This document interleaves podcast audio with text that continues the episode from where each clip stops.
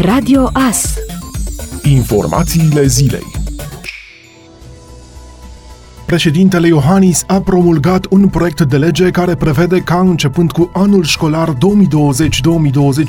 statul să financeze de la buget programul Școală după școală pentru preșcolarii și elevii de până în clasa 4 inclusiv prin acordarea de etichete educaționale. În prezent, valoarea acestora ar fi de 400 de lei lunar pentru un copil, dar dacă un alt proiect de lege va trece și de Parlament, un tichet ar putea ajunge la 960 de lei. Proiectul a fost inițiat de Raluca Turcan în iunie anul trecut, înainte ca PNL să ajungă la guvernare și a trecut tacit de Camera Deputaților. În Senat, Camera Decizională a Parlamentului pentru domeniul educației, proiectul a trecut cu votul unanim al senatorilor prezenți la finele lunii iulie. În calitate de deputat, vicepremierul Raluca Turcan și-a argumentat proiectul prin faptul că ar reduce abandonul școlar și ar încuraja cuprinderea tuturor elevilor în sistemul de învățământ, pe de-o parte, cât și stimularea părintelui sau reprezentantului legal legal al copilului să se reîntoarcă pe piața forței de muncă. Vicepremierul Turcan calculase că de etichete ar putea beneficia circa un milion de copii, iar măsura ar genera un impact bugetar brut de circa 0,4% din PIB și un impact bugetar net de 0,25% din PIB.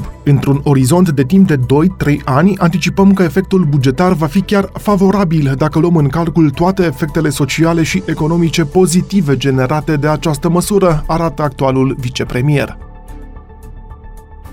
Criza COVID-19 ar putea aduce 100 de milioane de oameni în sărăcie extremă în întreaga lume, chiar mai mult decât se estimase anterior, a avertizat președintele Băncii Mondiale într-un interviu recent. Instituția estimează că 70 până la 100 de milioane de oameni ar putea cădea în sărăcie extremă, iar acest număr ar putea crește dacă pandemia se agravează sau durează, a mai spus el. O estimare anterioară a fost de 60 de milioane de oameni.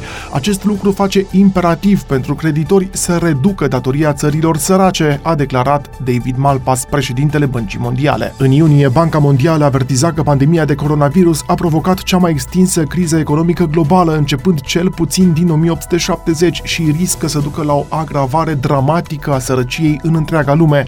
Potrivit băncii, criza provocată de COVID-19 este pe cale să devină a patra cea mai gravă recesiune din ultimii 150 de ani. Începând din 1870, această criză este depășită de criza din primul război mondial din 1914, de Marea Depresiune din anii 1930 și cea de după demobilizarea trupelor după al doilea război mondial în 1945.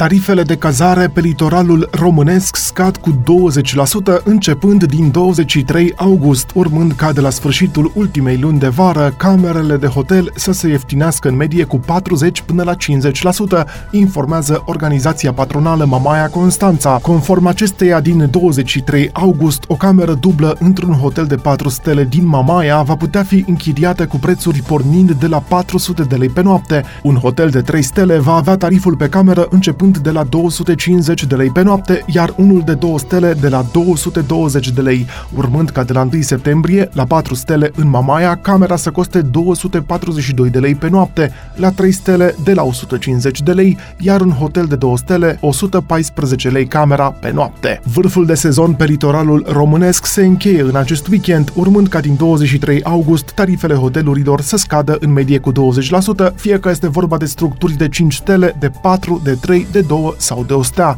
Un alt prag de reduceri pe litoral va fi de la 1 septembrie, când vacanțele vor fi cu 40 până la 50% mai ieftine decât în acest moment. Sunt hoteluri ce practică chiar și tarife mai mici decât acestea, iar prin programul Litoralul pentru toți, care începe în septembrie, vor fi de asemenea tarife și mai mici, însă pachetele care sunt scoase la vânzare includ sejururi de 5 nopți, mai spune organizația patronală Mamaia Constanța.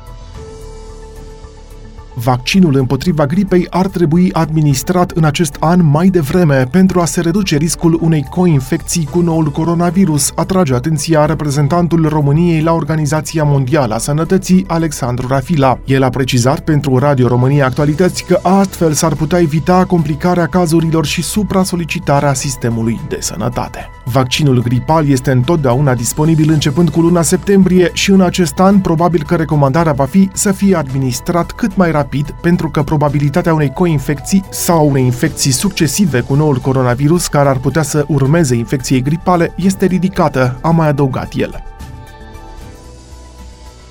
Ministrul Educației Monica Anisie a explicat că declarația pe propria răspundere pe care părinții ar urma să o semneze din toamnă când își trimit copiii la școală a fost introdusă la cerința Ministerului Sănătății pentru că și părintele trebuie să își asume, alături de școală și de autoritățile locale, această revenire la cursuri. Pe de altă parte, ministrul recunoaște că mulți părinți au fost alarmați de această declarație și de aceea este de părere că ar trebui să fie adăugată o sintagmă de tipul după cum cunosc cunosc pentru părintele care ar putea greși evaluarea stării de sănătate a copilului. Nu putem să spunem că din start este părintele de rea credință și aduce copilul bolnav la școală, a explicat ministrul educației la postul public de televiziune. Declarația pe propria răspundere este menționată în ghidul publicat de Ministerul Sănătății pentru începerea cursurilor din 14 septembrie. Deocamdată este vorba despre un proiect pus în dezbatere publică. Astfel, elevii ar putea intra în școală doar cu declarația pe propria răspundere completată de către părinți, potrivit căreia copilul nu a prezentat simptome specifice COVID-19, nu a fost diagnosticat cu această boală și nici nu a venit în contact cu o persoană testată pozitiv în ultimele 14 zile. Părintele se angajează să nu aducă elevul în colectivitate dacă acesta prezintă simptome specifice unei afecțiuni cu potențial infecțios, iar în declarație este menționat codul penal cu privire la falsul în declarații. Monica Anisi a spus că există și posibilitatea ca elevul să învețe online dacă mersul la școală în colectivitate reprezintă un risc pentru el sau familia sa. Și în acest caz, tot părintele, alături de medicul de familie, trebuie să evalueze starea de sănătate a membrilor de familie, a explicat Anisie. Ea a dat exemplul perioadei de pregătire pentru examenele naționale, când părinții au decis dacă merg sau nu copiii la școală. Liga 1 reîncepe din 21 august cu meciul FC Argeș FC Botoșani. Programul primei etape este următorul: sâmbătă, viitorul UTA, Sepsi, Universitatea Craiova și Astra FCSB, duminică, Poliaș Chindia și Academica Clinceni CFR Cluj, iar luni FC Voluntari, Gaz Metan Mediaș și Dinamo FC Hermannstadt. Partidele vor fi transmise în direct pe Lux Sport, Plus, Digisport și Telecom Sport. Ascultați Radio Astărnăveni 107 cu 1 FM și online pe tvas.ro.